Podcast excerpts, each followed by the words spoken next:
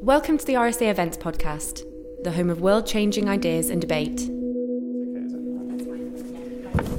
Uh, good afternoon. Uh, thank you so much for coming today. Uh, my name is Alex. I head up uh, digital research and development at the think tank Demos. Now, I am delighted to introduce you to our fantastic speaker, Julia Ebner, who'll be talking about her new book. Uh, Julia is a research fellow at the Institute for Strategic Dialogue, where she leads projects on online extremism, disinformation, and hate speech. She's acted as a consultant for the UN, for NATO, and the World Bank. And this new book, Going Dark, shares the fascinating findings from her time spent researching the cultures of extremist groups online and how they are evolving. Now, given the events of the past few years, it's obvious that the internet plays a central role in the spread of political violence and extremism now, and if we needed any further reminder of that, you know, nine people have now died in, in Germany over the last 24 hours. Now we don't know all the details yet, but there are lots that a lot of detail, a lot of things coming through there that feel oddly familiar. There may even be a template here. Words that perhaps a decade ago didn't mean anything to us, words like incel, words like Chan culture, online radicalization, conspiracy thinking online, all of these uh, appear to be present and are levers that are explored in Julia's book. We're going to hear from Julia for about 20 minutes or so. We'll have a bit of a conversation after that.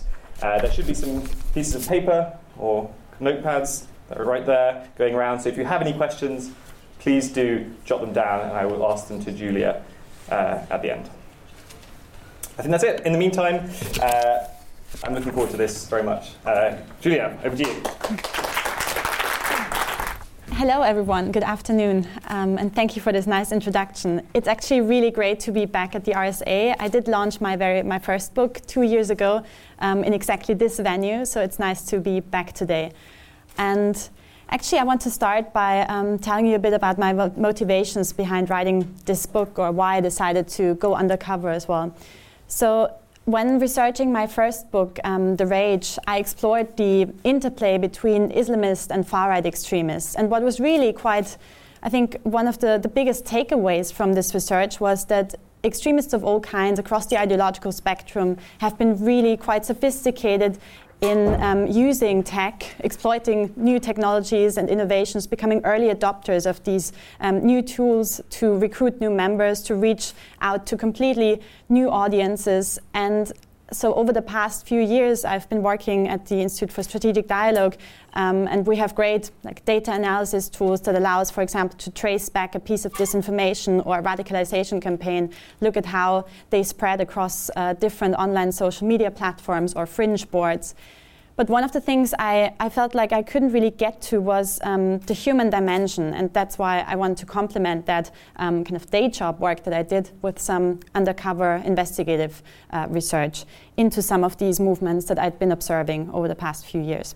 So I spent, um, in total, I spent two years undercover in a range of different movements, from jihadist groups, um, ISIS hacking groups, for example, and jihadist bride groups, to conspiracy theory networks, to uh, female misogynist networks, or in general misogynist um, groups, and also white nationalist and neo-Nazi groups.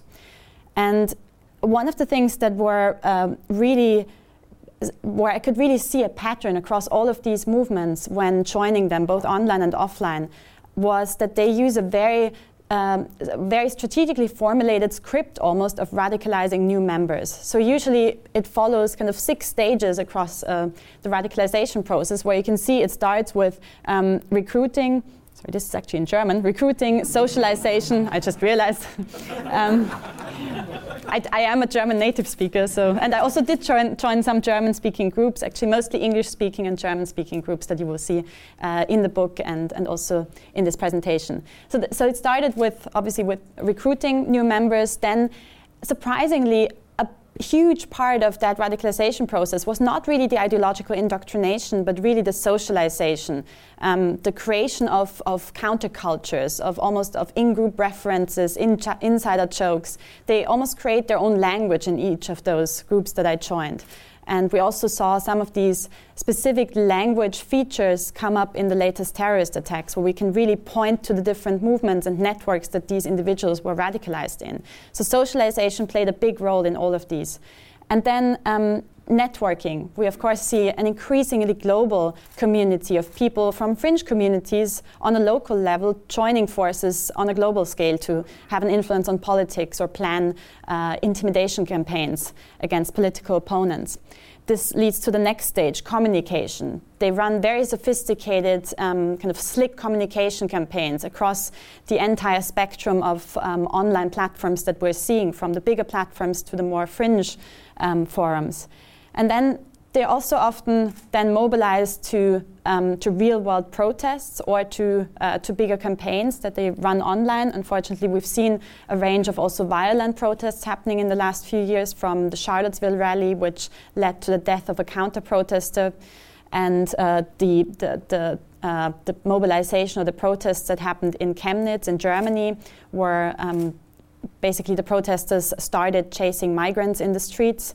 And then in the end, there is unfortunately also often the last stage, which is attacks. Uh, that can come either in the form of hacking attacks, again, using online tools um, and exploiting the vulnerabilities uh, that new technology have given rise to, or actually inspiring real world attacks, as we could see with the latest attacks in Christchurch, New Zealand, um, but also in, in the US, in, El, in Poway and El Paso in Halle and last night in Germany, as Alex mentioned, it seems like it follows a very similar pattern. And there are some ideological elements that we can see that are very similar to previous attacks. So, um, going from here, I'd like to give you a few kind of snippets and examples um, of what the book is, what kind of undercover experiences the book is is um, uh, yeah is talking about. My goal with this book was really to inform anyone who is on the internet or even offline about the tactics, the manipulative tactics that are being used by extremists across um, across the spectrum. So also to allow everyone to protect themselves from these tactics, but also to expose sometimes how they really are able to trick the algorithms to use them almost as a megaphone for their extreme voices, whereas in fact sometimes it's really just a small minority that dominates the political discussions.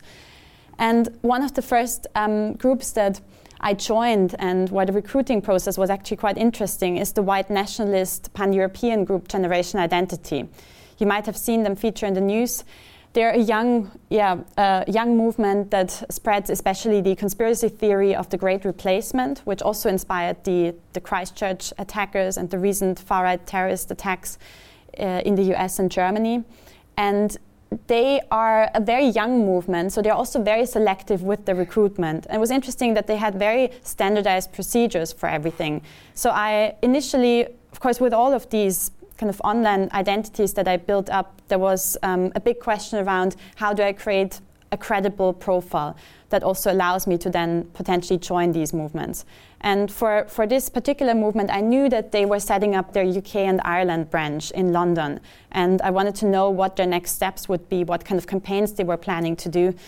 Uh, so I, I reached out to them after already having joined various online groups, having had conversations with members purely online, to then also meet them offline. And I went through several interviews um, with their, their recruiters and their, their leading members from uh, Austria and also the UK branch. And then they invited me to their strategy meeting, which took place in an Airbnb in Brixton. And what I found really uh, quite shocking was the degree of, of kind of standardized branding that they had adopted to all of their outlets across Europe and how strategic they were about uh, tapping into, into local grievances with this universal branding strategy highly professional, sometimes even using marketing uh, studies or yeah, even academic studies on how to best communicate their extreme ideologies to bigger audiences. But then also tapping into different subcultures and tailor their communication campaigns to really reach out to new audiences.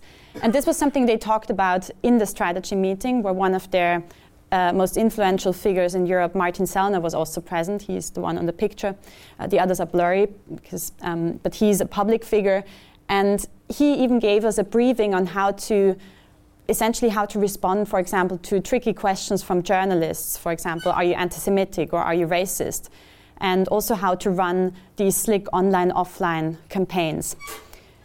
Uh, this was one example when um, another example of a group that is very skillful in in also running really slick online campaigns and influencing even the political discourse is the neo-Nazi trolling army Reconquista Germanica. It's a German neo-Nazi, um, yeah, neo-Nazi group on the gaming application Discord.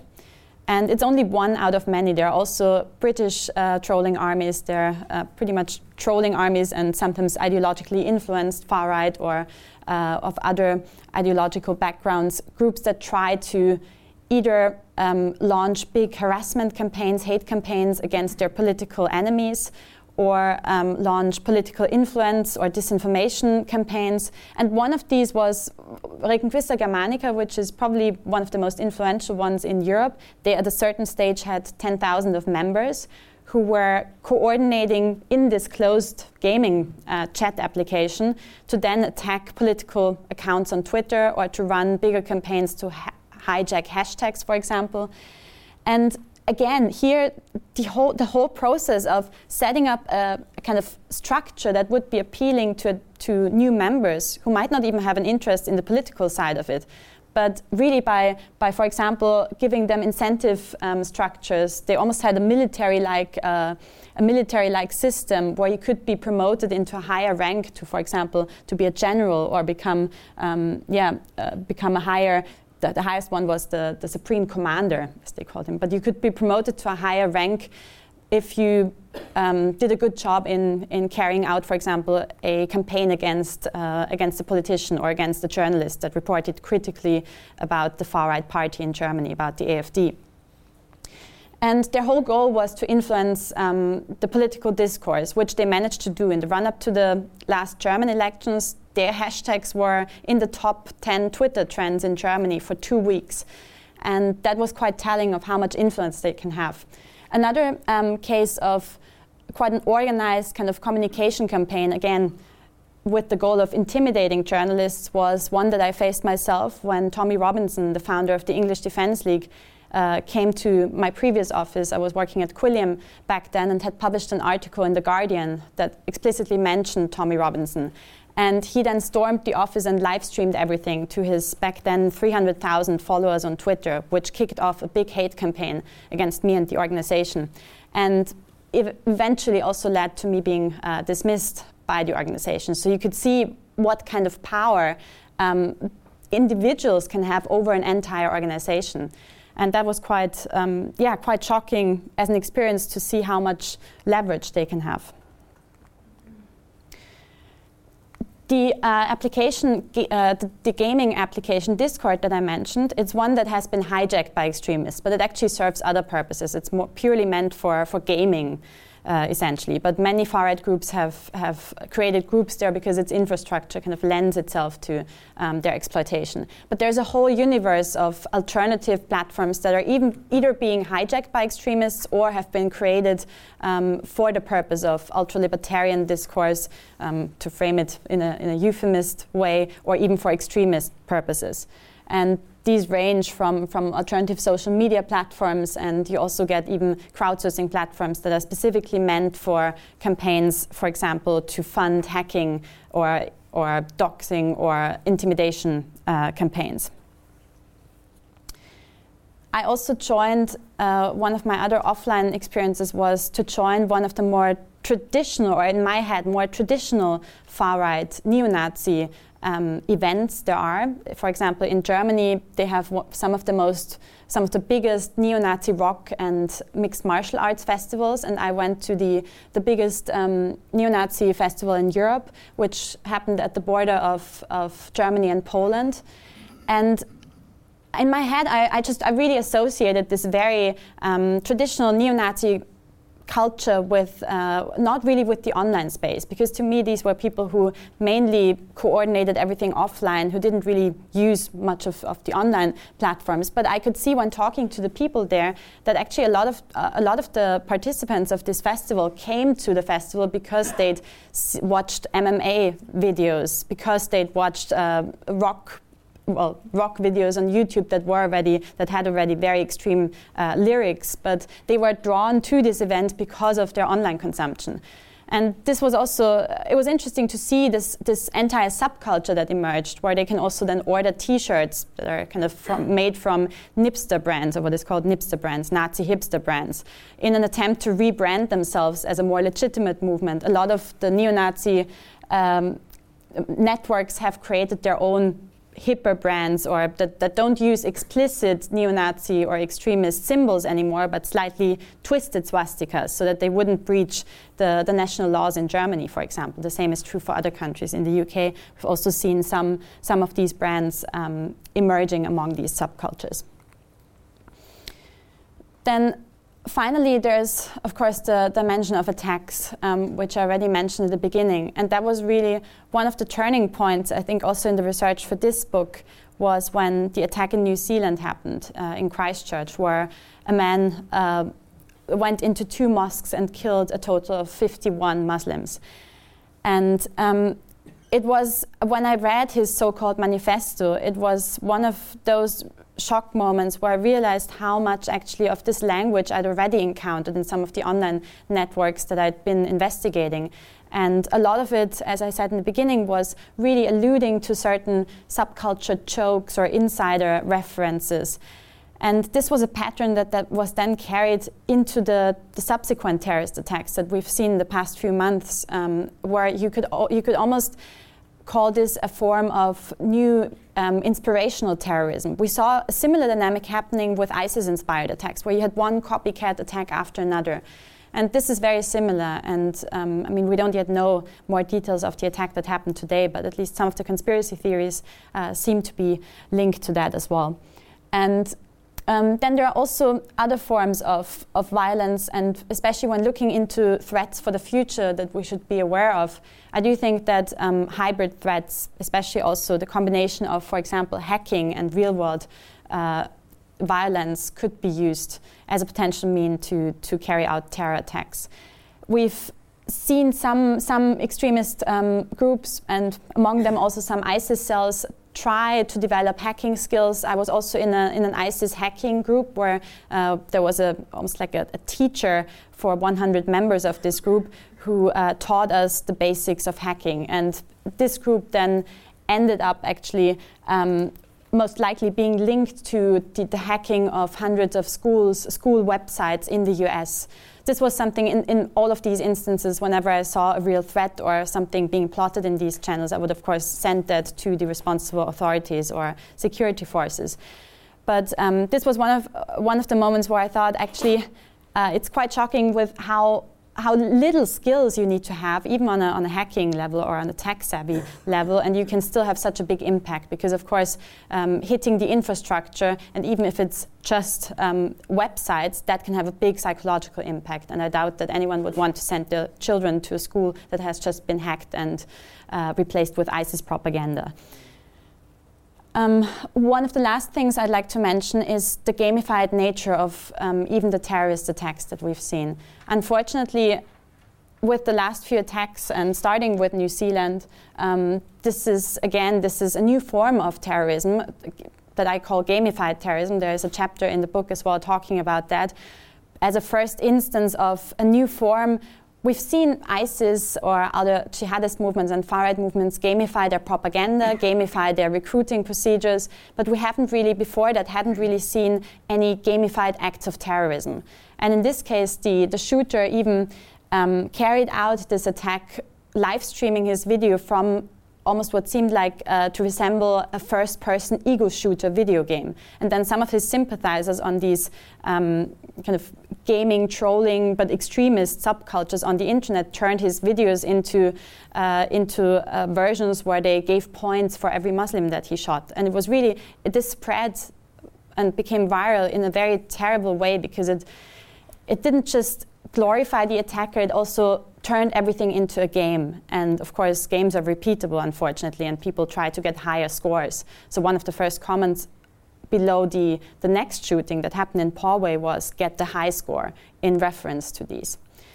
And this is something uh, that is of that that is um, of really big concern, and I, I know that the security forces are behind this. This is one of the dimensions of the threat that I, I would say we're facing for the next few years. The other dimension is the political mainstreaming of it, and um, I mean, we have, uh, especially at, at the Institute for Strategic Dialogue, we've worked, that's why we sit at the intersection of working with policymakers, but also working with the tech firms to come up with solutions for uh, the spaces that, are, that should be illegal and really violence inciting content, for example, on the internet. But there's also a lot of room for the gray zones where we need to actually every one of us has a role to play and has some responsibility to counter and tackle these phenomena in the online spaces ultimately my aim with this was to expose some of the tactics, but also to show that there are still human elements that we can use as starting points for such intervention programs. That even among the most extreme extremes of the extreme spectrum, I could still find some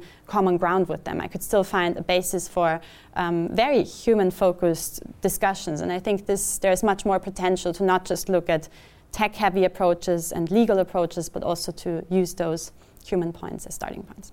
Thank you.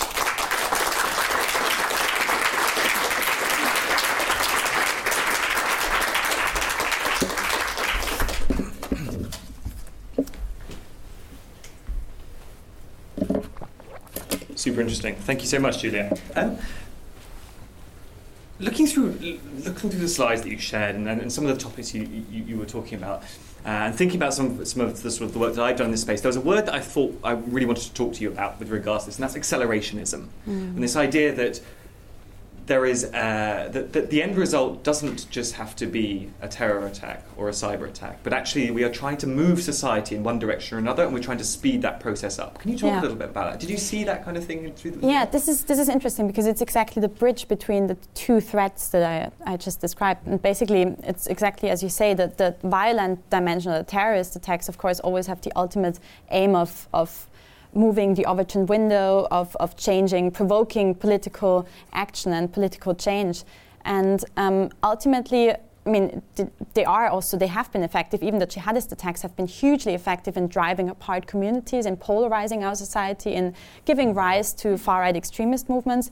And the, the whole idea of accelerationism is is an idea of um, that's especially present among um, these white nationalist and, and neo-Nazi networks. It's essentially about accelerating these polarization dynamics because they see uh, they, they, they see an imminent or they, they perceive the world as being just uh, that we're just in front of a, uh, an imminent uh, race war or a war of cultures.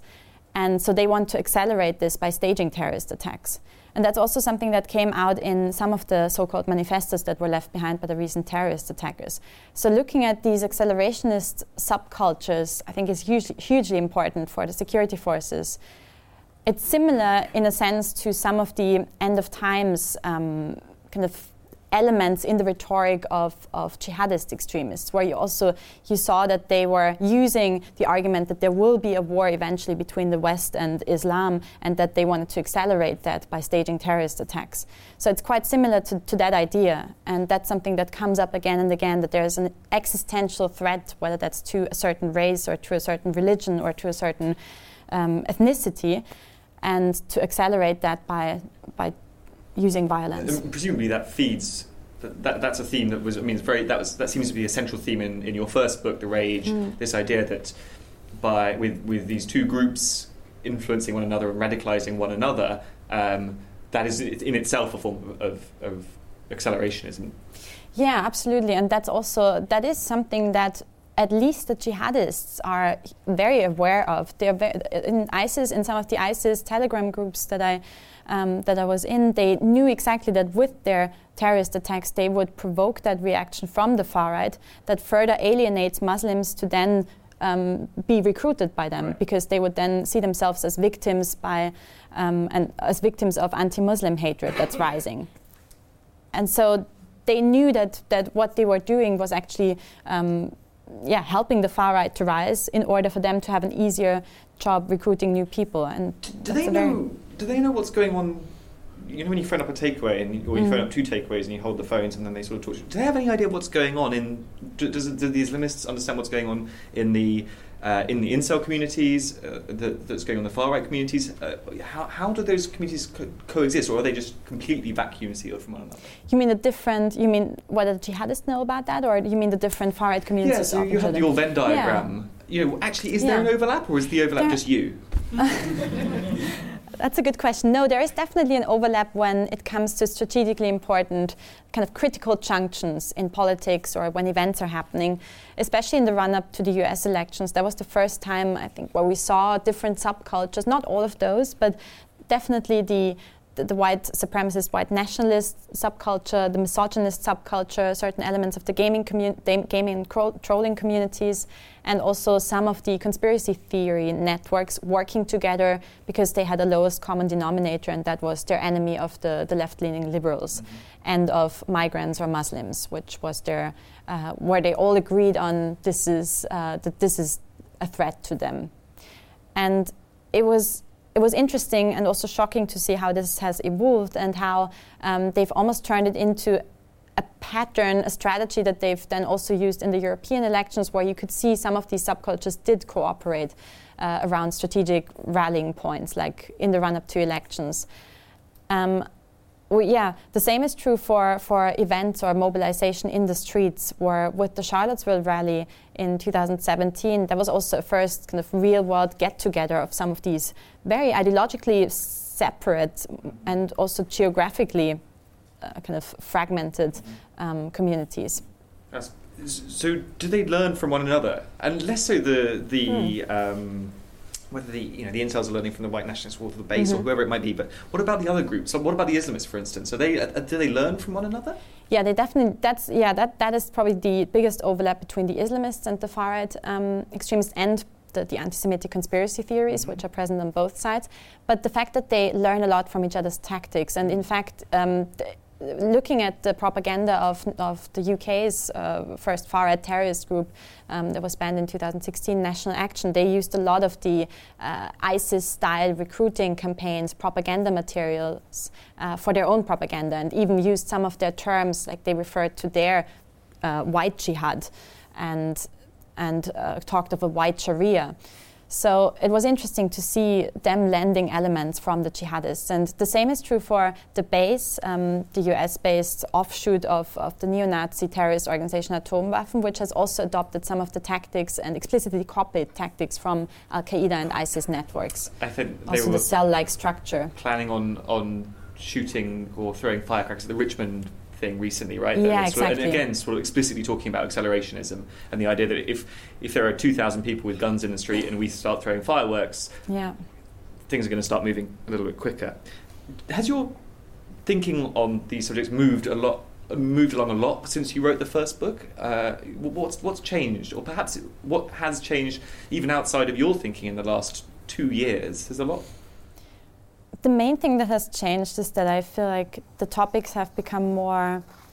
Um, I think the interplay between the jihadists and the and the far right extremists that I described in the first book is now taken much more seriously by the security forces. Mm-hmm. Since the first book was published, um, a lot more examples have actually happened where you could see overlaps or um, or similarities, and also the interplay between the 2 mm-hmm. And um, I mean the the uh, Mark Rowley, the former, um, or is he still the, the, the counterterrorism um, chief of the uh, Metropolitan Police here, has actually explicitly referenced some of these parallels and, and this interplay. And yeah, increasingly, I think that there's more research also being done on, on the different groups and how this cumulative extremism effect and reciprocal radicalization, how this is taking place both offline but also online. So things are going to be good. Things will be fine. I wish. Uh, I'm, I'm actually, I'm, to be honest, I'm quite pessimistic in the short run. I still don't think that we we're fully um, grasping new phenomena, especially in the online spaces, how social media has impacted some of these group dynamics, especially happening in these fringe subcultures. But I'm quite optimistic in the in the medium and long run. I, I do think that there are first initiatives and that you can see from civil society organizations that are tackling elements of the threat. And I feel like we're going to see more of that in the next few years. I'd love to talk a little bit about about yeah. those spaces. I saw actually you had Minds up there, which and and and, Minds is a, an, example that's particularly interesting to me. I, I, don't know if you if people are familiar with the social network Minds, but in the way that Facebook, if you let's say you report a piece of content. Um, it will be flagged and it will go to a moderator who is probably a, a, a somebody working in a warehouse, maybe in, in, in, Bangalore or in the Philippines or whatever. And as far as I'm aware, Minds operates a jury system mm-hmm. where if you flag a piece of content, that content will go to 12 other members of the community who will then decide whether that content is uh, is okay, which would be great if they weren't all Nazis. But, the, but, but it, it should, you know, it's an innovative approach to how we build these these these online spaces and where the and, and what I'd love to hear from you is is do you have a sense of what makes an online space hospitable and what makes an online space hostile to these kinds the recruitment the mobilizing and ultimately perhaps the, the, the attacks that come out at the end obviously one of the one of the dimensions that play a role is whether these are ultra libertarian platforms like Minds frames itself as a as a safe haven for freedom of speech warriors. The same is true for other platforms like Gab, where they explicitly wouldn't cooperate with security forces or with the authorities to take down even violence inciting content, conspiracy theories. So that, that plays, of course, a huge role on whether there's any form of willingness to cooperate to take down violent content. If that's not the case, that can be easily used by extremists, um, even if it wasn't originally created for extremist purposes. The other thing is more about I think, infrastructure, where I guess some platforms lend themselves either because um, users can be completely anonymous or pseudonymous, like the 4chan and 8chan platforms, um, lend themselves to these kind of campaigns. Also because of the whole element of trolling culture and gamified gamified approach on these on these platforms, where you can easily uh, circulate extremist content and then afterwards say, "Oh, this was all just satire." uh, just for the means of mm. transgressing uh, political boundaries or taboo breaking. And the other platforms that are almost um, that are really easily exploitable by extremist groups are platforms like uh, gaming applications, chat applications like Discord, where I guess because of again there's there are these all these strategic levels that you can build usually for gamers to communicate and to, to have different layers of communication they are also highly, um, yeah, highly practical for, for these extremist groups who also want to have who also want to have certain members just on one level with limited visibility, and then the higher ranking people on the higher levels where everything is coordinated. And they can have recruiting procedures where actually people start in a kind of common level space, and then if you're vetted and you're accepted uh, to join the group, you're you're promoted to the next level. And so perhaps you, you build a, a, culture in these spaces. I mean, when, when I think about specifically 4chan and 8chan, and you sort of look at the kinds of conversations that take place on those platforms, there's a real sense of pride, I think, and a real mm. sense of, of culture as to what has been created in that space, which I, I just don't see on a platform like Facebook. You know, how, mm. I mean, how, how, how many people here are on Facebook? Hands up. How many people are proud to be on Facebook? Right? Like it, it, it, it, feels like a, that there's something going on here which where, where, the infrastructure lends itself to building something clandestine or culturally mm. homogenous. I don't know. Can you talk to that a little bit? Yeah, it's it, they also have a long history. Actually, I mean, 4chan, founded in, in the early 2000s, was um, at the beginning of, of this whole idea that trolling or could, could be used just uh, just for fun and entertainment, and then it slowly became more and more politicized and more and more um, radical as well, or was hijacked by some extremist movements who then used some of these uh, linguistic elements, some of the subculture elements, and imposed their ideologies onto the community. I was, I, I, I am still surprised that there was not more of a, of a revolution or like a, a, mo- a, counter movement against this to prevent this from happening. Mm-hmm. But um, I genuinely think that some of the members also that I spoke to on these platforms were actually intimidated themselves and didn't really were scared that then in the end they would be hit by a trolling campaign.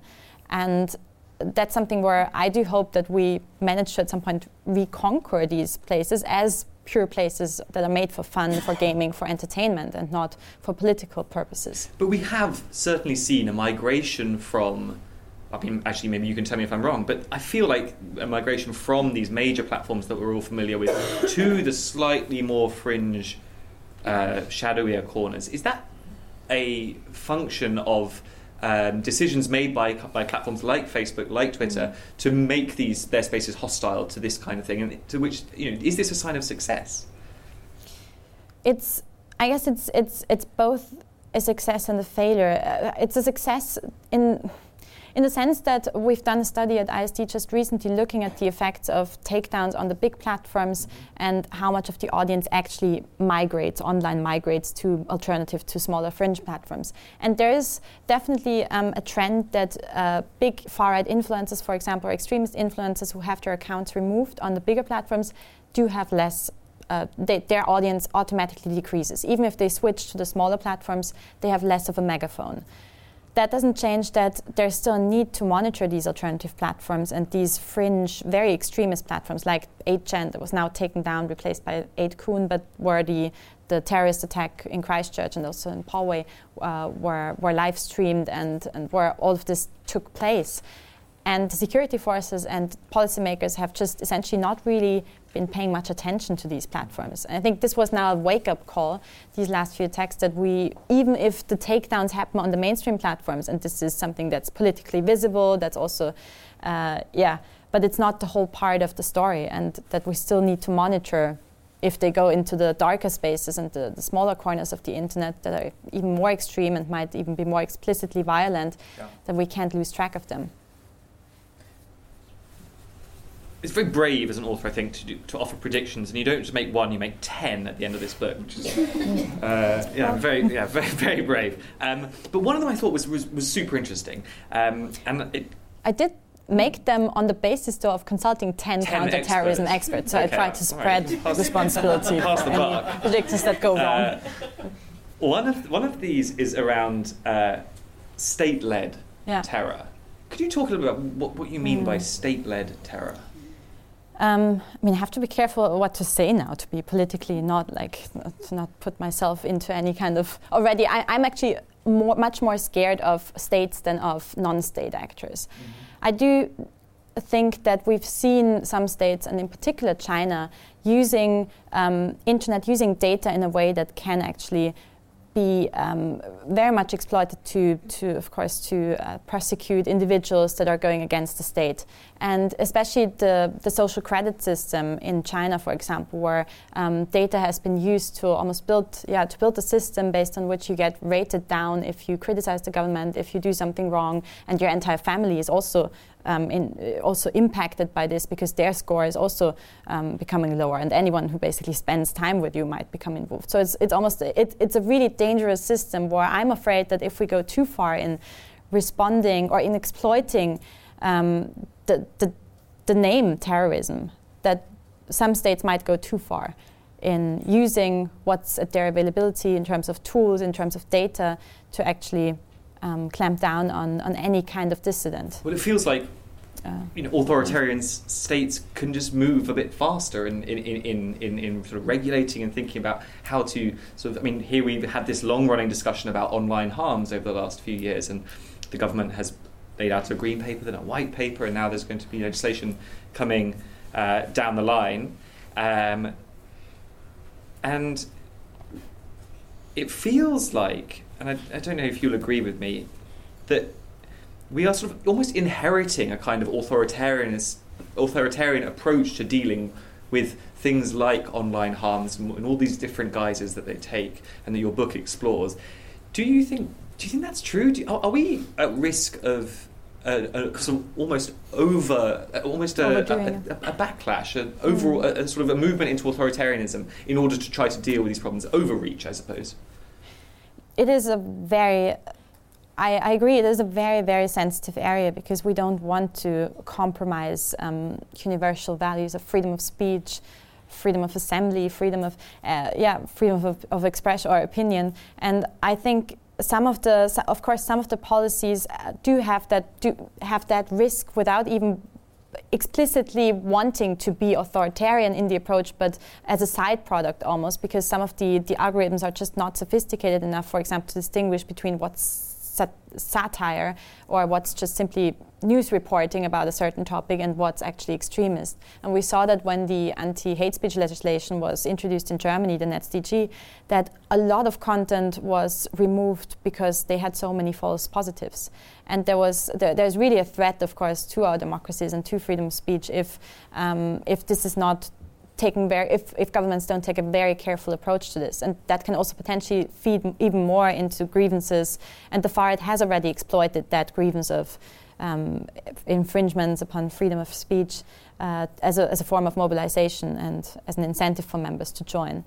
So I agree that there is a threat. I still think that um, that the online harms white paper of the UK government and that in general uh, uh, removing content that is really just for the sake of, of safeguarding individuals and putting more responsibility onto the platform is the right approach mm-hmm. eventually. But I agree that it has to be a very universally, um, very clear, clearly formulated approach, where and clearly formulated on where the boundaries are.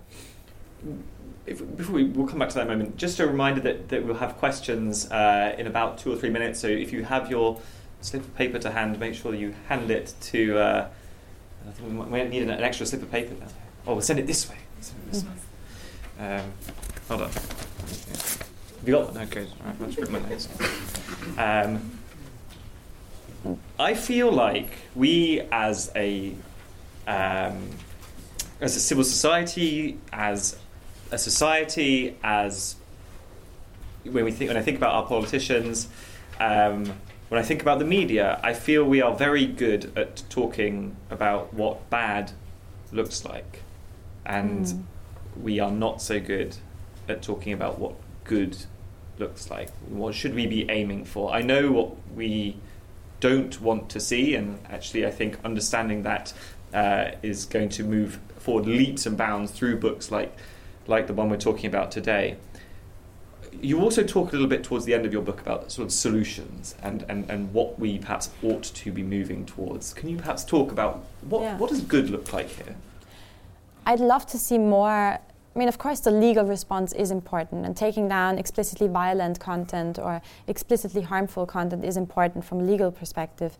Um, and also for the security forces, I think it would be important to really put a priority into getting more insights, getting more expertise in these some of these really extreme uh, fringe platforms, and being able to control some of what's what's happening in those really uh, far right terrorist networks or far vi- violent um, far right networks. And, but on the other hand, I would love to see more civil society led initiatives. And I think we've seen some really promising uh, programs happening across, across the world, really, but across Europe, especially with um, things like, for example, uh, I Am Here, a program cha- that challenges um, basically hateful comments uh, beneath news articles.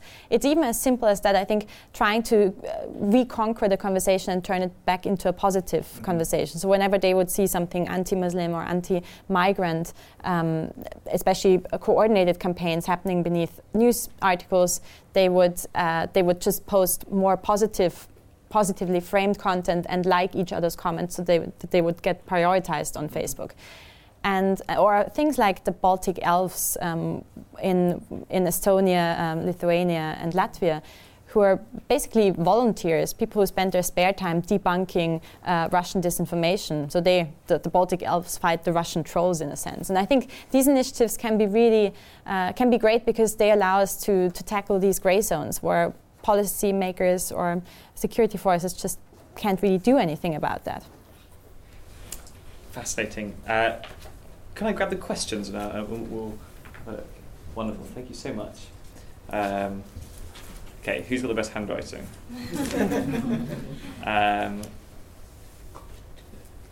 so I have a question here about the difference between the offline world and the online world. The question is, you know, is it enough to observe the online world, or do you have to do what you did and meet these people in, in life and sort of try to marry these two identities? Because I think for many people there is a sense that you, there is some kind of dis, both a connection and a distinction between people's online identities and their personas and, and what they are both capable of and what they do in the offline yeah. world. How do you understand that connection? Yeah, interesting. It was it was shocking to see sometimes how blurry the, the lines become and how some individuals, even after the Christchurch attack happened, couldn't really distinguish anymore between what was happening online as a kind of game and what was actually happening in the real world. Um, so some of them, uh, one of them, one of the first comments beneath the Christchurch uh, live stream said, "Is this a LARP? Is this a live action role, ga- role, role play?" And I think that shows how entangled the two are um, and how much of what's happening online can also inspire offline action. Mm-hmm. And it is, um, I, I, therefore do think that it's important to also, um, of course, also for any intervention program to also go into the offline, into the real world. But um, I wouldn't, I mean, I don't want to give a recommendation to anyone now to go undercover in the offline world with, um, with extremist movements. I think it would be a good start if we, um, if we started applying the the civil courage that we show in offline situations, for example, if someone's attacked or harassed on the tube, there would be bystanders who'd, who'd um, step in. Mm-hmm. And we haven't really seen the same extent of civil courage happening in online spaces. So I think there is a need to also in our minds to kind of change that perception that the online space is completely separate from the offline world, to challenge that digital dualism idea, and to also see, for example, and that's also the, the problem with some of these hate campaigns that are happening online, also hitting some of the British MPs most recently, that some of the people who are behind these campaigns forget that there are actually real people behind the online accounts that they're attacking. And bringing back that human level of also online spaces is is one of the things I think we need to do, and that's also what I try to highlight in the book. That even in these online communities, you have so many human layers, and people do automatically link their offline identities to their online identities, and that's something we need to raise awareness about. What I feel like, I do feel like that that is often a function of the the space itself. So mm. the, there is such a difference between Twitter and. Uh, so I, I found a fossil once on a beach, and I obviously went to www.fossilforum.org and I posted my fossil uh, to this this forum and. Um, and it was the most wholesome inter- digital experience I've ever had in my life. It was unbelievable. They submitted my fossil for Fossil of the Month. They told me where it was. They told me what it was worth. One person enhanced my photos so I could see it more clearly.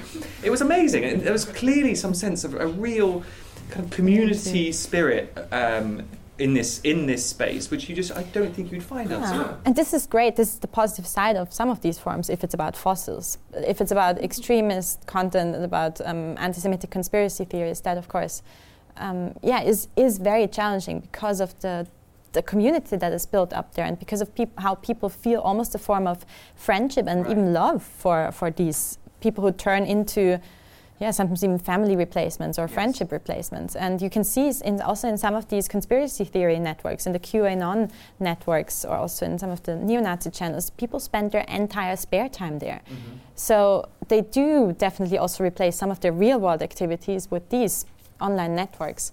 And that's something I'm still I'm not seeing enough in most of the or when looking at digital education programs, we aren't really tackling at least on a, on a national level, for example, we aren't really tackling these questions of what online spaces actually do to us as individuals, uh, to our identities. We're talking about lit- digital literacy, but we're not really talking about what does it do to group dynamics, right. to, to yeah, to these, to having feeling part of an online community. I, I, think that's so so important, and I think that the you know maybe your, your, next book can look at what happens to to somebody when they do get caught up in these in the stories that you hear from people in the QAnon movement mm. who are sort of saying, "Don't worry about it, guys. Like I've lost my wife, family, kids, dog, money. I've had to move house, but uh, don't worry, I'm still part of this conspiracy theory. We're all good."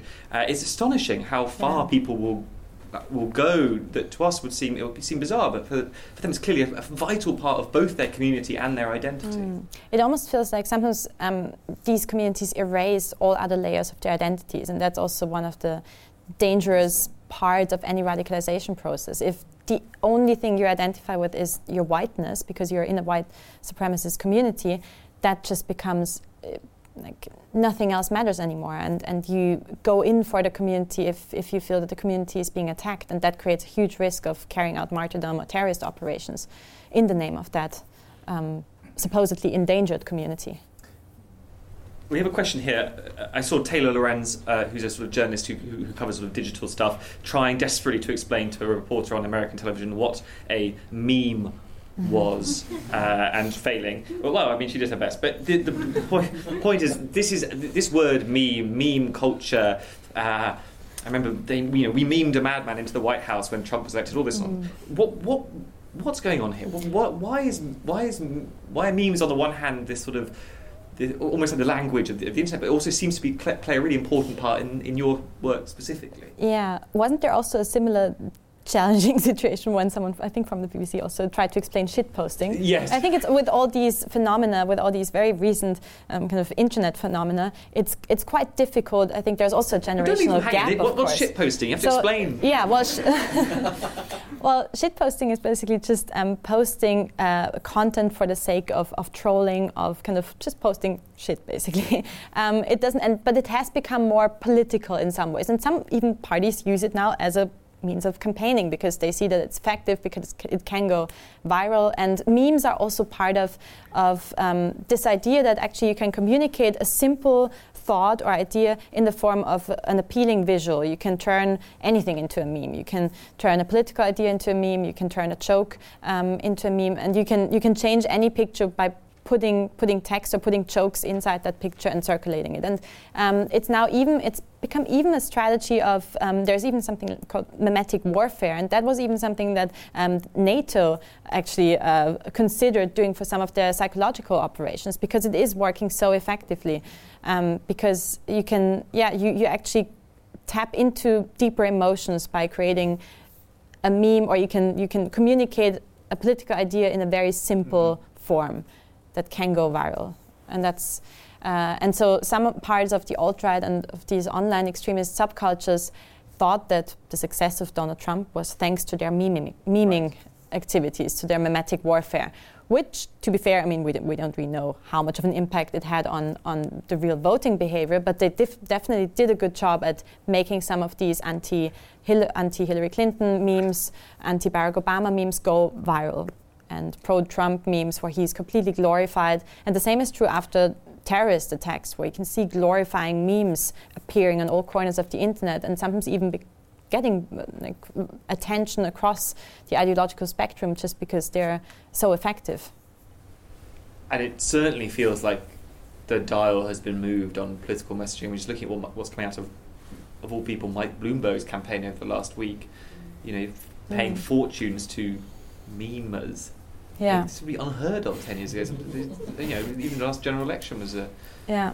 two examples of that. Um, can, while we're on the subject of these sort of the, the, the difficulties of interpreting and understanding, I suppose, um, the, the, this, this, kind of communication style and the kind of communication environment. Um, I think you touched on this a little bit earlier. Could you talk a little bit to this idea of, of irony poisoning?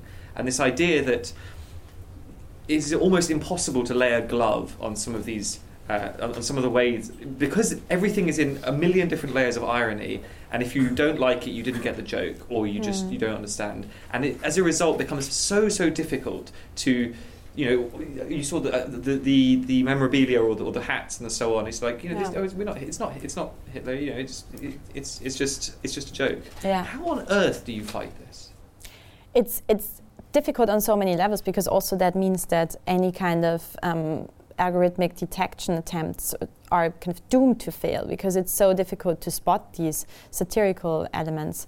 But um, for example, the, the neo-Nazi trolling army, Reconquista Germanica, which clearly had Holocaust denial materials, even violence inciting materials in their, um, in, in shared in, being shared in their group, they uh, then, after allegations being made by the media, by the security forces, after some of this was uncovered, they um, then included a banner on their platform saying, "This is just a satirical project," and it's the problem is it's, it's hard to challenge that because of course everything can be turned into a joke and we have the freedom of, of like I mean it's also it's a question about what can still be considered art and where should we draw the boundaries. And that is definitely something um, that the alt-right has been using very effectively. And they've also even co- sometimes copied some of the um, the satirical kind of tactics and, and the communication strategies that were traditionally rather used by, by leftist movements, by um, by movements that were, of course, more in favor of, of liberalism, of, um, yeah, of, of social progress.